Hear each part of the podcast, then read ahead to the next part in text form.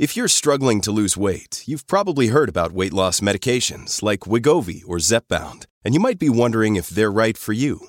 Meet PlushCare, a leading telehealth provider with doctors who are there for you day and night to partner with you in your weight loss journey.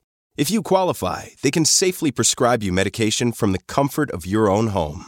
To get started, visit plushcare.com slash weight loss. That's plushcare.com slash weight loss. plushcare.com slash weight loss. Hello, everybody. This is Marshall Poe. I'm the editor of the New Books Network. NBN listeners like to read books and buy them. So we thought we'd tell you that right now, our friends at Princeton University Press are having a remarkable site wide sale. You can get 50% off books, including ebooks and audiobooks, with the code 50, F I F T Y, at checkout until May 31. You can save some real money on Princeton University Press books. I encourage you to go there and check it out. Welcome to the New Books Network. Hello, I'm Natasha Heller, one of the hosts for New Books in Buddhist Studies. I'm here today with Karen Derris, professor of religious studies at the University of Redlands, where she holds the Virginia Hunsaker Chair in Distinguished Teaching. She is the author of Storied Companions Cancer, Trauma, and Discovering Guides for Living in Buddhist Narratives. Welcome, Karen. It's so good to have you here. Thank you, Natasha. So, there are two strands of your life and identity that intersect in this book that of a scholar of Buddhism and that of a cancer patient. I wanted to start with how you came to study Buddhism. Can you tell us a little bit about how you got interested uh, in Buddhist narratives? Sure. Um, well, academically, it started as an undergraduate um, when I started my first professor of Buddhist studies, Harold Roth. Um, his courses were mostly philosophical, um, but I did encounter some um, narratives in those um, in those courses, and then really in earnest. Um, that began when I did a study abroad program with Hubert Decleer in India and Nepal. Um, and that's when narratives in Buddhist traditions really came alive. my study of Buddhist uh, narratives there was with uh, my host family, um, the mother of the Tibetan family that I was staying with in Kathmandu, um, really wanted to teach me, uh, uh, share her tradition of Buddhism with me. I only had the smallest amount of market Tibetan, and of course, she didn't speak English. And so what she would do is sit on her couch with me and a graphic novel version of the life of Milarepa. And she would slowly, slowly turn through the pages of the life of Milarepa and pantomime out the story or point to certain pictures and with emphasis. And she would cry or laugh as we got to certain parts in the story and it was such a it was a gift of sharing um, that narratives were a way to connect with another um, reader or audience member um, and that it was a very emotional um, embodied experience and it was only years later when i read and reread the life of milarepa many times that I really realized how much she taught me about what it meant to be a reader. To read is best done in relationship with others, and that it's an embodied um, emotional experience. That's a wonderful story. Um, that's it's a really vivid picture of how stories allow us to make connections across um, boundaries. You know, this language boundary that you encountered. Um, yes. So then this other strand that's in the book is the cancer strand, right? So early in your career, you were diagnosed with a brain tumor. Could you say a bit about this experience? Yes, it was. Um, yeah, my life seemed like was just starting all of these ideas I had about who I was going to be and what I'd worked so hard for was just getting underway. I just finished my PhD at Harvard. I had my first child, um, and I had just started teaching, and then I started feeling um, this tingling in my limbs, and went to have an MRI at my doctor's insistence, and they found a tumor on those scans. Um, and so, what I thought was supposed to be one thing, just the beginning of my life, seemed like it might actually be the end. Um, as they were trying to figure out what this tumor meant. And it took a while to figure out what it meant, right? Um, That's right. So at first, there was what they ended up calling an accidental finding. Um, they saw this tumor on the scans, it was quite big, but they didn't know exactly what it was. And um, so, let's see, initially, they didn't they did a, a biopsy and they didn't find any cancerous cells in the biopsied material. And depending on who my husband and i asked it meant different things. Um, the oncologists knew that it was cancer even if they didn't have the biological evidence to back that back that up. The neuro um, um, excuse me neurosurgeons knew 100% it was cancer um, and so we had these two different voices, and we were living with that for 20 years almost until my third craniotomy. They had conclusive evidence that this tumor that had been living in my brain in a fairly lazy form um, had taken off, and it was um, the most dangerous form of brain cancer called the glioblastoma. And so I had had all these years of living knowing there was a tumor, but not really knowing what it was going to do. And then in 2017, I knew what it was going to do, and it was going to be the source of my death. I just didn't know when. Right. I mean, that's a profound change. Yes. Um, and you, in the introduction to your book, I, I don't know when you started reading cancer memoirs, but I'm, I'm sure that it was at some point in this process. And noticing and reading these memoirs of other people um, going through something similar, that they'd brought their professions into their understanding. So yes, and I hadn't I hadn't really been reading about cancer memoirs um, until after that diagnosis of grade four cancer when I really had to face the reality that yes, this is cancer and it's a very dangerous form of cancer. And it was that point that I started reading cancer memoirs, and almost every single author couldn't believe that they were writing a cancer memoir. And I still can't believe it. Um, it, it was never my intention to write a memoir, but now, of course, that is one part of what I did. Um, and a lot of these memoirs were gifts from other people, but I was really drawn to memoirs that were written by academics, as I am. And um, I think it's so hard for us when, especially for me and other brain cancer patients, spent my life training and cultivating my mind. And now my mind is is dying. And it's like, how can that be? Why can't I have finger cancer? Why does it have to be brain cancer? Well, it is. So that's all I can say about that. I've had to come to accept that. Um, yeah, and so um, philosophers that I read, they brought in um, their philosoph- philosophical um, understandings. Those who were um, naturalists, um, they brought in those um, that content that was helping them process this new experience of living with cancer, and I realized that um, it really wasn't a choice. It just started happening. That as I was having all these new experiences of being diagnosed and going through brain surgeries and then brain cancer treatment that I was having these new experiences I didn't know what to make of. They were very scary, they were very physically intense.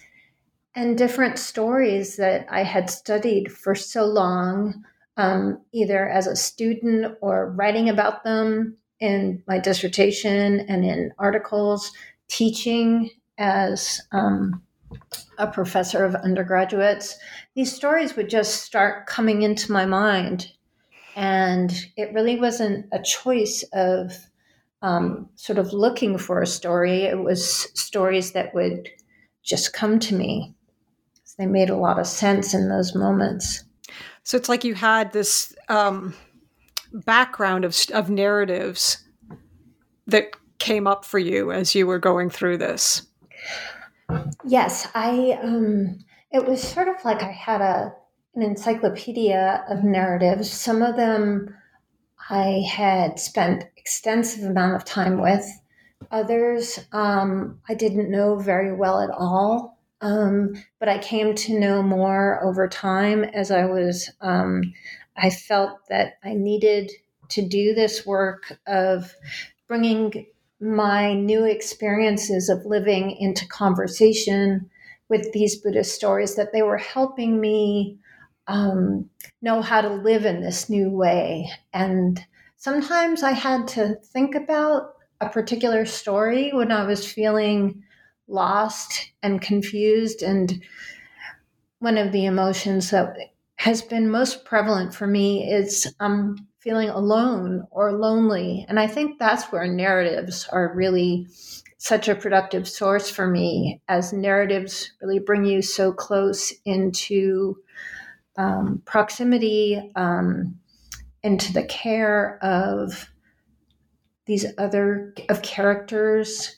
in different settings in different times and um, and then it's only and so those that kind of cache of stories continues to shift um, and change over time even now that um, it's been it's been a couple years now since i sat down to begin writing the book um, and different stories um, continue to come into um, my day-to-day life. And i'm like living with them and in these moments now as i as i'm having to face new experiences.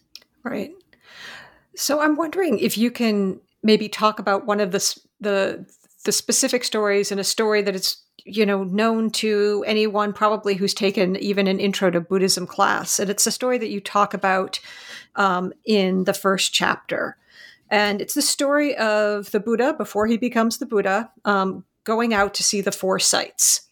And when you talk about this story, you shift the perspective, or you ask us as readers to shift our perspective.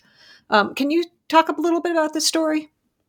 Yeah, absolutely. So, this is the story of the four omens.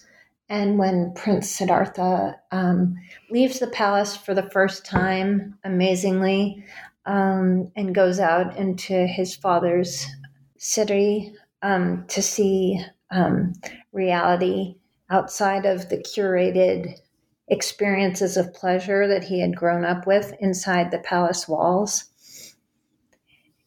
And over a series of visits, he sees a sick person, an elderly person, a dead body, and then on a, the fourth visit, he sees a renunciant. But those first three um, omens, omens of impermanence, of decline and death, um, really shake him very deeply. I, I call it in the book an existential crisis, where for the first time he sees suffering and he sees the way that suffering or decomposes who we are um, as we live. And he he says to his his friend who's in the chariot with him each time, like, what is this? Like he actually doesn't know what sickness is. And um, and his friend explains what it is.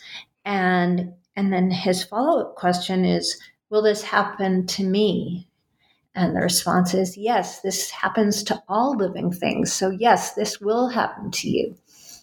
And so for me, when I was I was thinking about what it meant to be this ill, right? And that this illness that I have is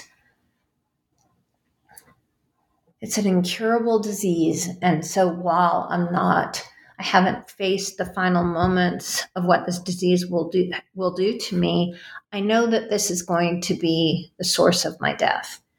Maybe something else will happen that will kill me first, but um, most likely it will be this cancer. I actually told um, my husband that if I died of COVID, he better um, put in my obituary that I was really angry that I didn't die from my um, brain cancer. So, um, so instead of the way I'd always thought about this story was from a fairly detached analytical reader and i for me now when i think about that position of the reader the interpreter it's always from a kind of removed position floating up in the sky maybe like a drone over this scene um, and it had always been from that remove um, position of not taking anybody's position in the story, just being outside of the narrative frame altogether. Then, um, after my diagnosis and really like the effects of the treatment, I started thinking of this story and I realized I wasn't outside of the story. I wasn't in the chariot with Siddhartha.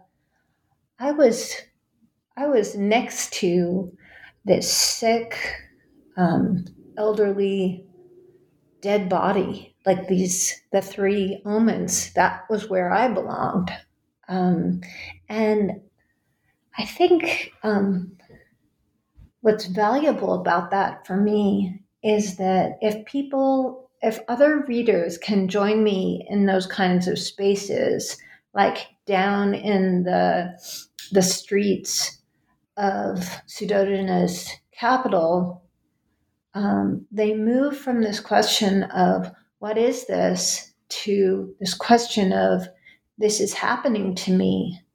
This is what um, will happen to me, right? So we have this kind of existential crisis as a reader that Siddhartha had in the story.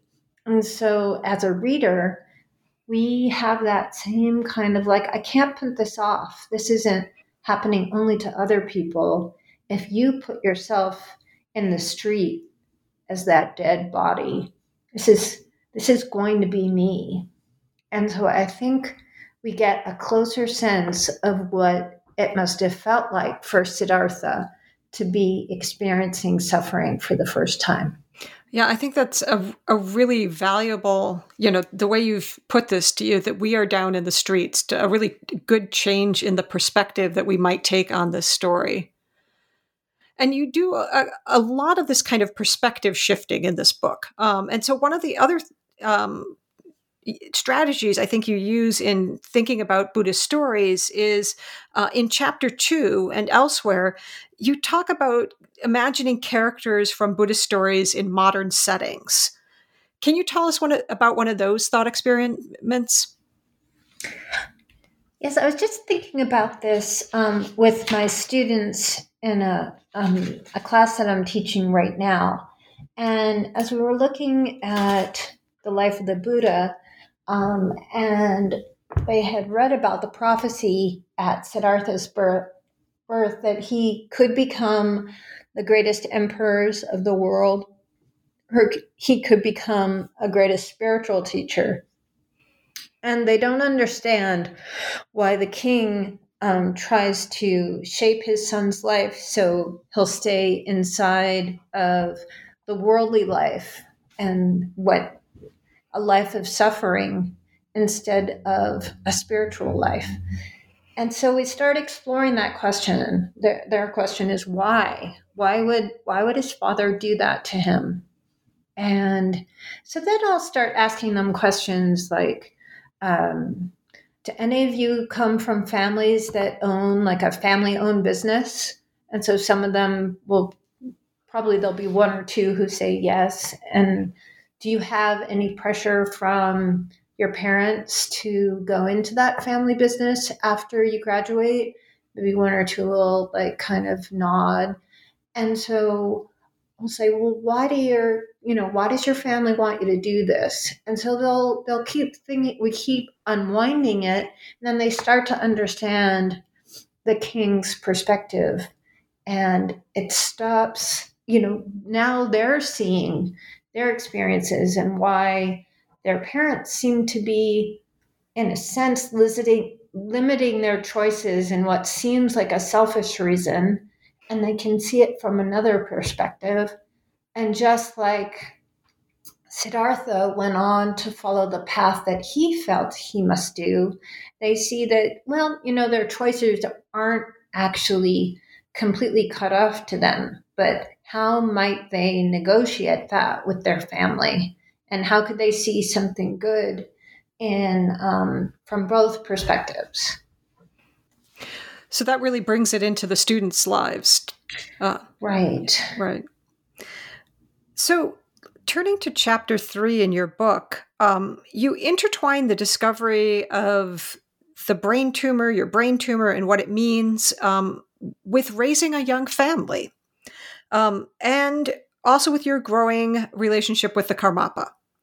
So I'm wondering if you could talk a little bit about these three strands, and especially how the um, the latter, how the, your relationship with the Karmapa influenced how you saw your health and family. Yeah, it's a lot of stuff that gets um, wrapped up with each other, right? But this is, right. I think, as a you know, as um, as students of Buddhist narratives, I think we see one of the the main um, a major part of the creation of narratives is how one story will become connected to other stories. And so um, one text will include sometimes very long quotations from other quotations. And so I see, I think I started seeing this without even really thinking about it as um, these different parts of my life were like intersections of different texts, like different narratives, how they quote other parts, and and so I saw this too started happening with my life. So yes, I had um, I was a new mother still. Um, my eldest child, my son, was just one when the tumor was found, and so my whole life as a parent um, has been with um, with cancer. Um, and so, as I was giving birth to children, as I was deciding if I was going to have another child, all of that was with the reality that I was dying. I just, the main question for me was when? When are you going to die? Um, um, but the choice was to live. And so the choice to have my second child, which um, my daughter, that um, choice was made after I knew that I had the brain tumor. Um, and that choice was then, well, oh, I have to live up until my death. And that was something that I learned from the Karmapa. Absolutely. So I had, um, just to give a little bit of context for that, um, in 2011, um, through um, the work of my friend who is a Tibetan Buddhist nun, um, Damchö Diana Finnegan, I was invited to bring a group of my my college students to India to spend a month in conversation, receiving teachings on um, contemporary issues with His Holiness the 17th Karmapa. And that began um, my study of stories from, from a spiritual master in the Tibetan tradition um, who is in the lineage of Milarepa. And um, and so when I first met him, I had already had a craniotomy. I was a parent. Um, and I had this anxiety, you know, my biggest anxiety, and it still is, is what does it mean to um, parent and care for my children in the ways that I want their whole life to be infused with the love of their mother, um, how how am I going to build a foundation for that when I know that I will not be there for them as long as I want to be? And so um, there were a few occasions over the years when I was able to ask the Karmapa a personal question, and um, and I expressed to him that my biggest fear about having cancer was not um, was not for myself really, but for my children and what it would do to shaping their lives. And um, it was in asking those questions that I found other ways of of living, um, living with this um, terminal cancer. Um, it was in one of those discussions that I asked him the orientation I should take going forward. Um, that became then the theme, I think, of this book, which was um, I just said, I want to be oriented by love, not by fear. And I I don't have a relationship with him. I didn't have a relationship with him as a disciple Lama relationship. And so he never um, corrected me. He would acknowledge what I said, um, usually just with an okay, um, but not correcting me either. And I felt like in those moments, he was assuring me that I was probably on the right course. And so then um, parenting with cancer, um, with the help of the Karmapa, was to be oriented by love and not by fear. And so, um, what I hoped to do for my children was just to make them feel surrounded by love. I didn't deny when um, when directly asked um, what the impact this cancer was going to be. But we focused on the love rather than like, well, what will it be like when you're not here? Sometimes that happens, but moreover, we we just try and feel the love um, that we have in our family. Um, another time, um, though, he was uh, my family was able to meet him the day before, I'd had another chance to ask him a question. It was more like reiterating that first one. And he looked at me and he said, They're going to be okay. Um, they're going to be okay. And um, I just said, like, oh, okay. I had no idea really like what that meant, but I was just like, okay. Um, and then the next day, um, my children got a chance to meet him, and he held out his arms to them and put both of them, one on each side, sort of drawing them closer to him. And they were both a little, um, a little nervous and a little shy. And he said, "No, no, no, come on, come on." And he sort of hugged them closer to him. And then he looked at me in the eyes, and he nodded his head, and he said, "Okay." And I realized this is what he had meant to me the day before. Like that my love was one condition for their well-being, but there are so many other conditions that they were going to have present in their life over their course of their life. And I was one source of love, but not the only one, maybe not the most important one taken over a lifetime. And then I, I started to understand that, and it changed everything for me. Yeah, the the love in your family comes through just so clearly in this book. Um and what I think you're talking about with your kids is also how time has shifted for you. Yes. Um, and you know, chapter four, I think, addresses that most completely. That you you think about time in different ways. Um, so I wonder if you can talk about your experiences of time. I think you've already suggested some of the ways you experience time differently, but maybe how Buddhism intersects with this.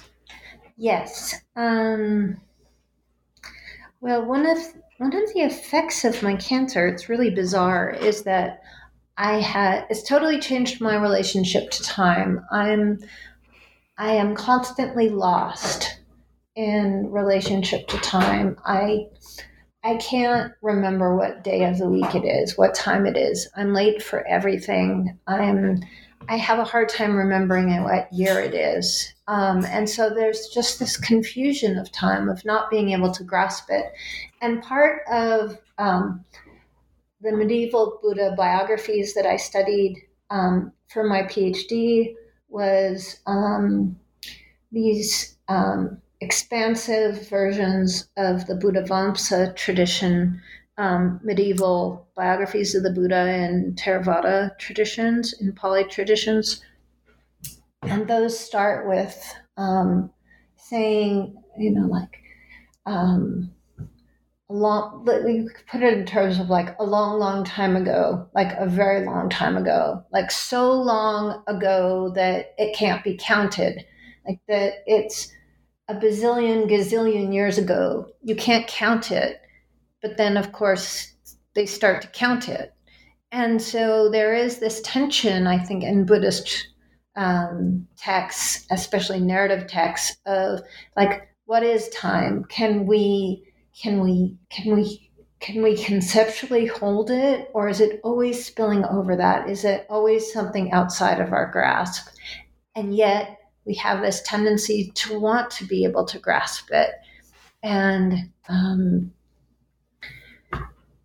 I was fascinated, and I am fascinated by prediction narratives. And these are the narratives when once a bodhisattva has um, fulfilled all of the necessary requirements, a Buddha will make a prediction of exactly when that bodhisattva's last lifetime will be when they will attain awakening. And so there's a, a full blueprint of the future of what's going to happen and who will be present there and what it will look like, where it will be. And I've always been fascinated by those prediction narratives. And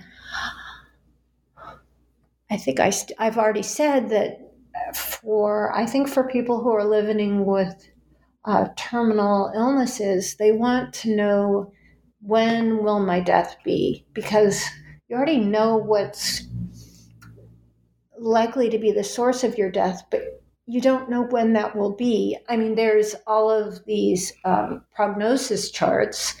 I should already be dead according to the statistics of my uh, disease, but thank goodness I'm not.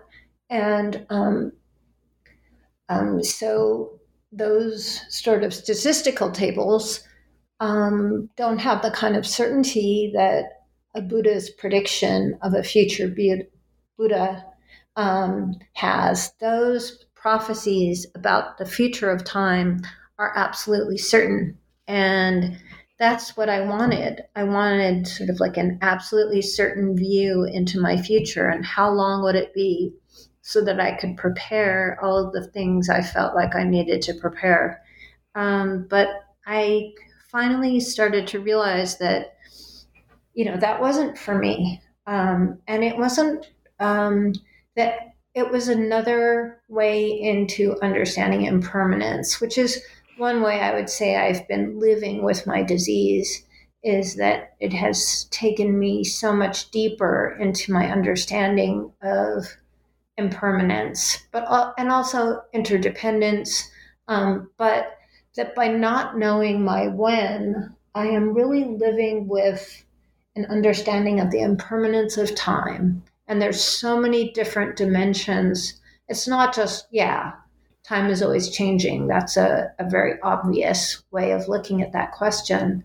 Um, but the impermanence of time can also be that the past is always with us and we're living in the future in the present moment.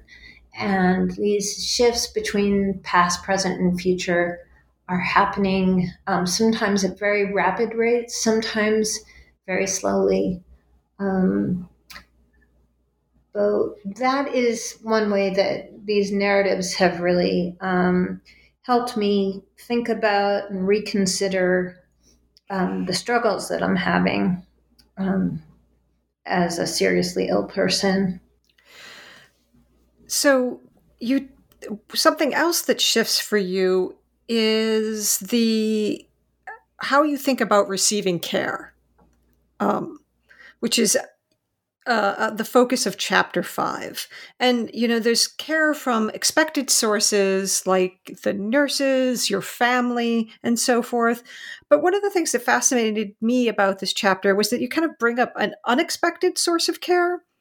And if I can just quote you, you write that being cared for beauty in its non sentient forms relies on cultivating my sense perception in new ways and I thought that I mean that was really really wonderful and very um, sort of changed the way I was thinking about things. And I'm wondering if you can elaborate a bit more on what it means to be cared for by non sentient parts of the world.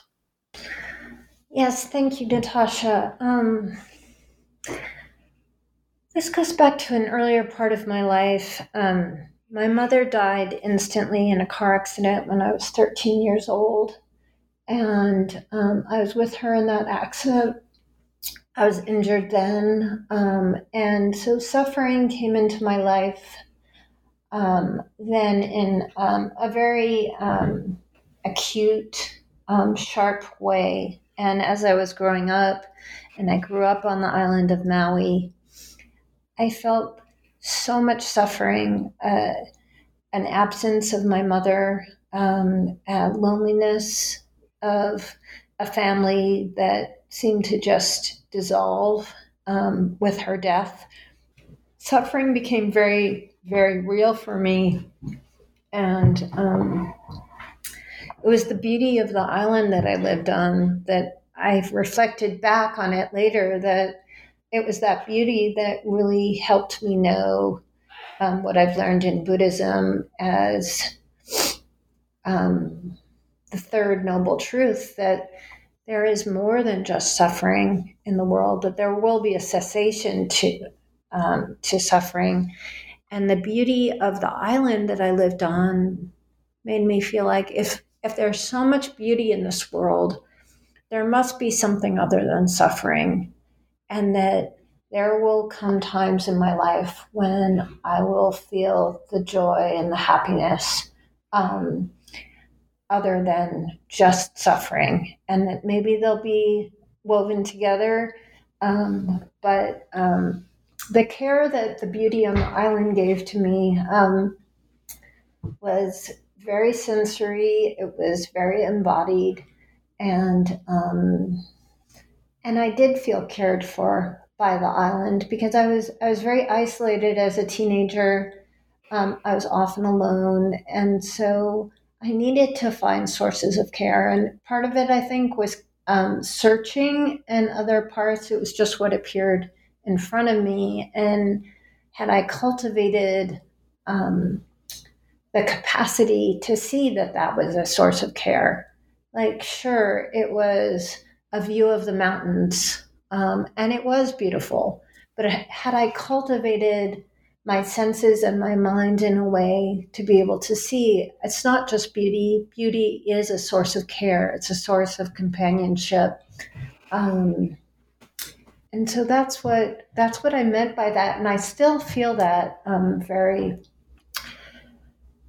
very strongly. Um, and again, it is this impermanence and the rapid rate of change in the beauty in places like that um, that is so powerful. I, I, was thinking recently about uh, a hike that my family went on with um, childhood friends of mine. They took us up into pastures on the hillside of the volcano that we lived on, and there we were just going for what what's called in Hawaiian a, a hele hele, which is just a meandering. And as we were meandering through these pastures on the side of the volcano, these green fields, the clouds would come in and out, in and out. We were walking in the sun, and then um, clouds would roll in, and we'd be covered um, by that clouds. We set out food for a picnic, and as soon as we started putting out the food, it would start to rain. And then by the time we sat down to eat, we were sort of um, we were all wet. Um, but then the clouds would drift away again and the sun would come out, and then we'd be walking in the sun again. And the beauty is constantly changing, that walking in the in the rain is as beautiful as walking in the sun and together they make for the most caring of conditions so one of the things that's really wonderful about that story is the way that it not only are you experiencing the you know the impermanence of time and the beauty of nature but you're doing it with companions. Um, and in chapter seven um, you tell the story of five Pacceka buddhas. And so I want to kind of link because that's what you you talk about companionship in this chapter as well. So I'm wondering if you could tell us a little bit about, give us this background to the five Pacceka Buddhas, um, and how they're connected and what you take from their companionship. Yes, these are you know I think fairly unknown figures in Buddhist in Buddhism. Um, we read about them in Mahayana sutras, where they're spoken of polemically as the lesser and uh, lesser than, and maybe um, like we shouldn't spend our time worrying about these figures. Um, but Pacceka Buddhas, I was really fascinated by them because unlike Sammasamboy, um, sorry, fully enlightened Buddhas in the Theravada tradition, who can never exist in time together, and that's the Theravada tradition.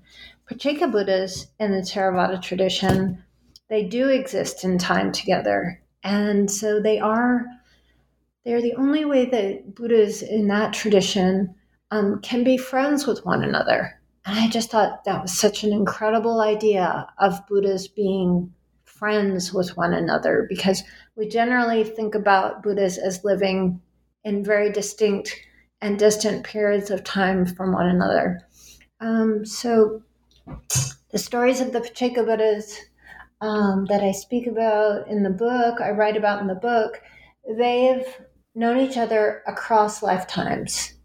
And the sense of time in Buddhism is that um, it can be possible to have friendships and relationships that last um, between births and deaths.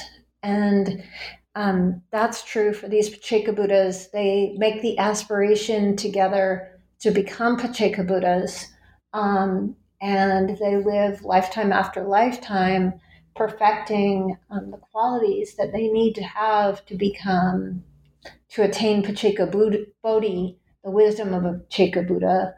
Um, but in their final lifetime, when that's going to happen, there are these five of these um, Buddhas.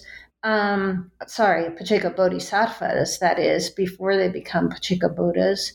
Um, and four of them find one another, but they realize their fifth companion isn't there with them and they set out to go find him in the world.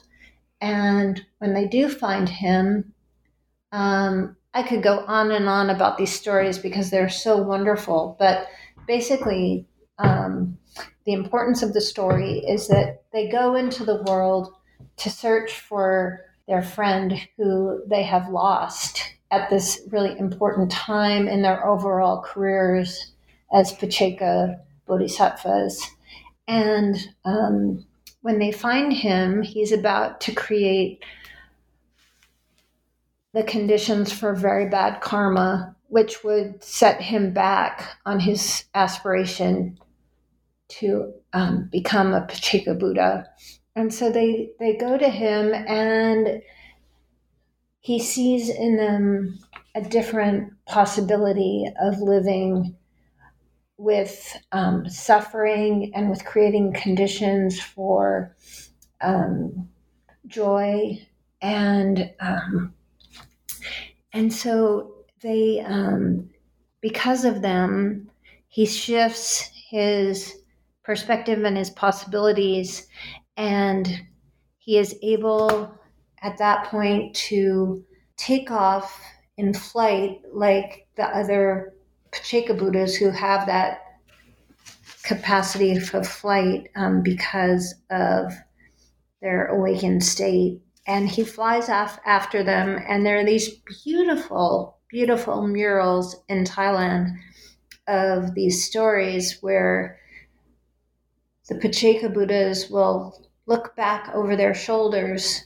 and they'll be holding out their hands to this um, to the one who's coming up the rear of fulfilling their aspirations together as a community of friends and they fly back to their home their communal home of Pacceka Buddhas on Mount Gandhamadana. This is what's on the cover of your book, right? That's correct. Yeah. Yeah. So, one of the other sort of central themes, you know, naturally in your own story, in your the memoir part, and also in the story of Shakyamuni Buddha, is his mother, right? That of Maya. So, circling back to um, chapter six, you know, what do you take from the story of Maya? I mean, because she dies shortly after she gives birth. Correct. Right. So, what I take of it, mm, there have been really wonderful um, ways this this story of Maya's death um, and then um, her sister Gautami um, Mahaprajapati um, caring for Siddhartha. Um, some from uh, studying the music of these traditions in Cambodia, the wonderful work by um, Trent Smith. And Anne Hansen has studied um, also in Khmer culture of um, from an ethnographic perspective of um, the role of Maya. For me, um, again, it just it spoke to my experience that um, you know my eldest child was one years old when I was diagnosed with a tumor, and there was this intense fear of who is going to care for this child who is it's my obligation. He is he is my um, he is mine to care for um, and to love. Um, and what will I do if I'm not present to um, to care for him? And the stories of Maya and her sister are just incredibly tender and generous. Instead of being jealous or envious or furious that Maya's not going to be able to care for her own child, but grateful to her sister that her sister will take up the role of being the mothering mother of her child. Like she, Maya may have been um, the birthing mother of the one who would become the Buddha, but she knows that um, Gautami is going to be the woman who does all of the mothering acts.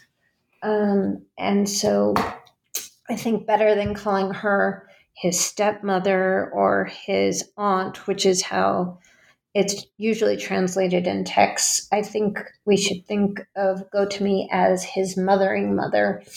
And for me, it was really important because unlike Maya, who was so grateful to the woman who would mother his child, I I was um, I don't have the certainty of who will care for my children when I'm not here. I have wonderful family and friends who I I have confidence they will do that. Um, but um,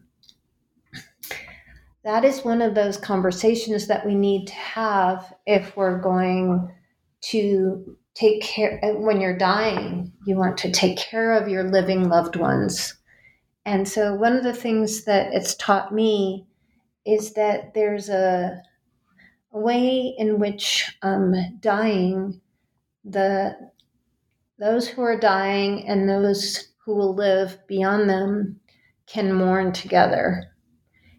And those um, different traditions that talk about the dynamic between Maya and her sister are ways in which the one who's dying, and that would be Maya. Um, they mourn together with the ones who are going to live beyond them, and that would be um, her son and her sister. And that by mourning together, we can live together in um, the act of mourning and the reality that all our lives, um, in whatever form, are impermanent. And even when we accept that without resistance, that it is going to bring emotions of mourning into life. Um, and that by accepting that and by being very transparent about it, we can live and die well. Right. I see some of that, um, and I want people to read this for themselves, but some of that acceptance happening in chapter eight, um, where you're really summing up where you found yourself as you finished the book. Um, and I think that much of this book was finished before the pandemic. Um, so I'm wondering if there are new stories, and, and of course, the process of publication takes a while. Um, if there are new stories that you found particularly meaningful in the last year or so. Yes, it was. It was definitely done, be uh, completed before the pandemic. Um, there's a couple of different stories that I've been thinking about um, lately, and well, I'll just take a, a little um, move to the side here to say that when when the pandemic started and was underway, and um, the reality of of sickness and the potential for death became really in the something that was being talked about.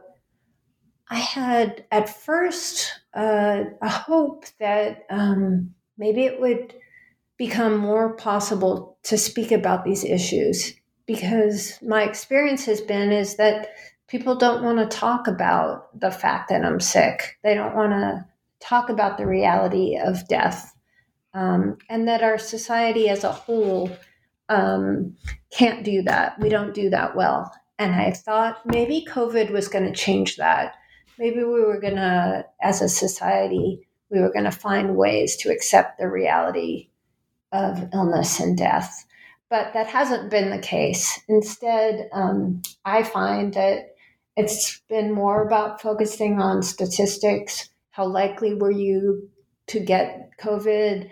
Um, about numbers. Were cases spiking? Were they leveling off? Um, and of course, I don't. I don't want people um, to become gravely ill or dying so that I can feel less alone. But um, I just thought on the scale of a pandemic, maybe we as a society would learn to live with these issues of terminal illness and death in different ways. But I'll take a step back now towards your question, um, Natasha.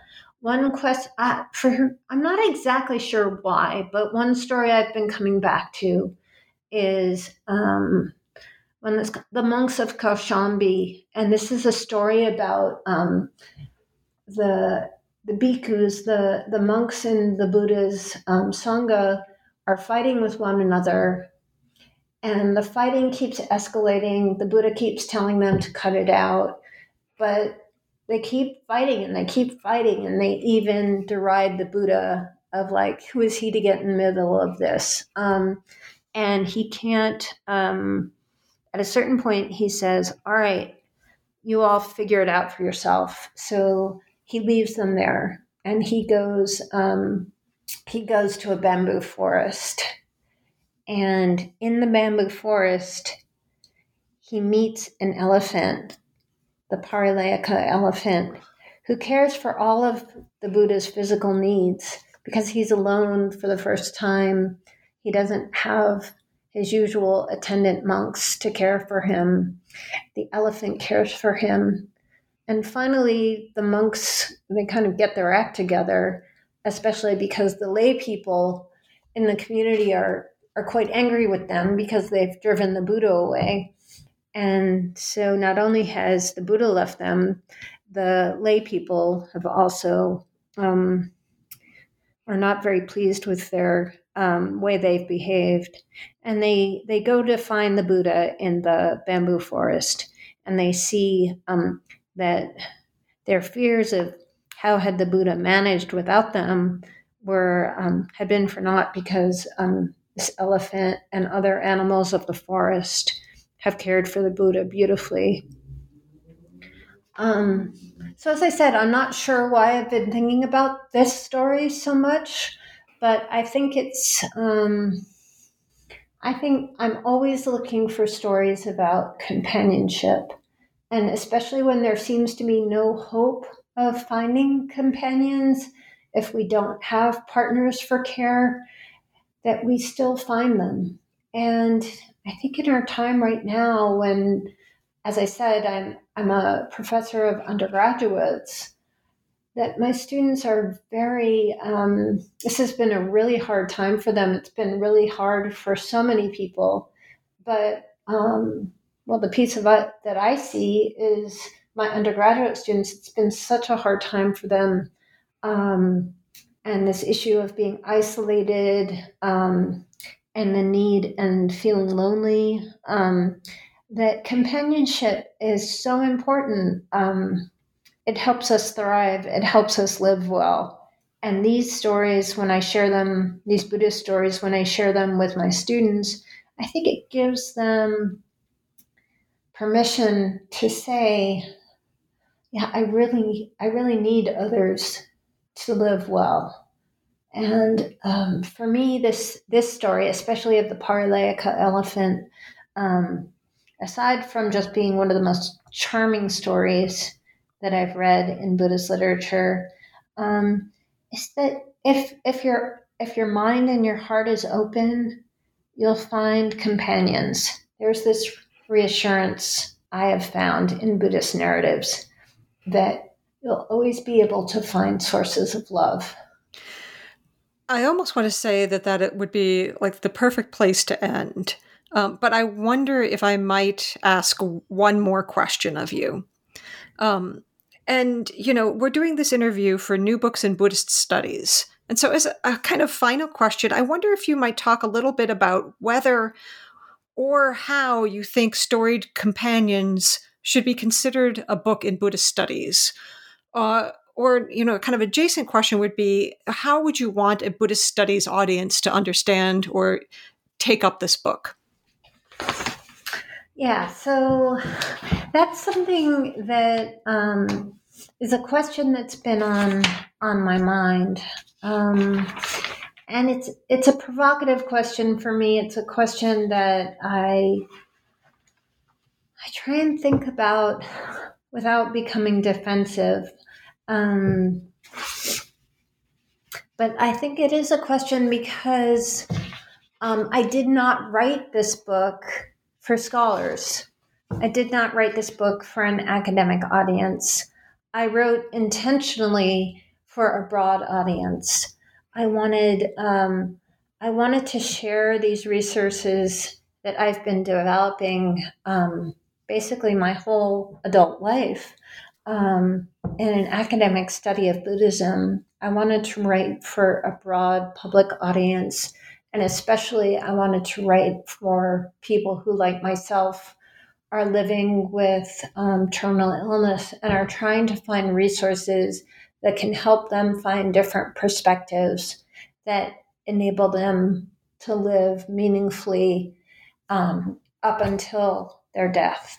And so, because I wasn't writing for academics, it meant a different style of writing, um, writing with vulnerability, um, writing in ways that I included my own um, life story. And there I get to how I ended up writing a memoir without intending to.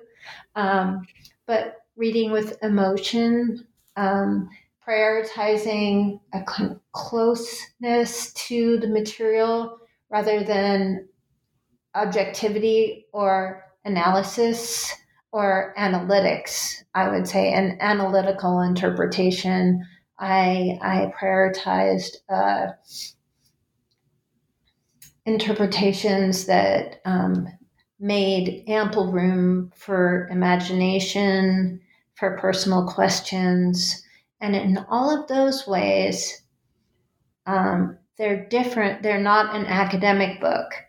But I would um, hope to find conversation partners squarely in Buddhist studies who would say that um, writing um, or reading Buddhist narratives with all of those objectives does not mean that this is a book outside of Buddhist studies. Um, and that um, maybe um, we might think about the ways in which we should open up in Buddhist studies, um, the ways in which that a goal should be to keep Buddhist materials alive for um, the context that we live in. Not only do we look at Buddhist resources for to understand historically how those texts, um, those historical contexts, or the, their didactic um, purposes. Of course, all of that is essential, and I think that I do that as well. But that um, our scholarship should be relevant um, to the world that we live in, the time that we live in, and that it should be responsive, and that responsible scholarship in Buddhist studies can leave room for asking the questions of how is this relevant? How are these texts from another time and place responsive to our world now? Thank you so much, Karen. Um, I'm really grateful for the time you spent with us today. And uh, I really encourage listeners to pick up a copy of Storied uh, Companions. Um, and again, um, thank you for sharing your life and your work with us. Thank you so much, Natasha.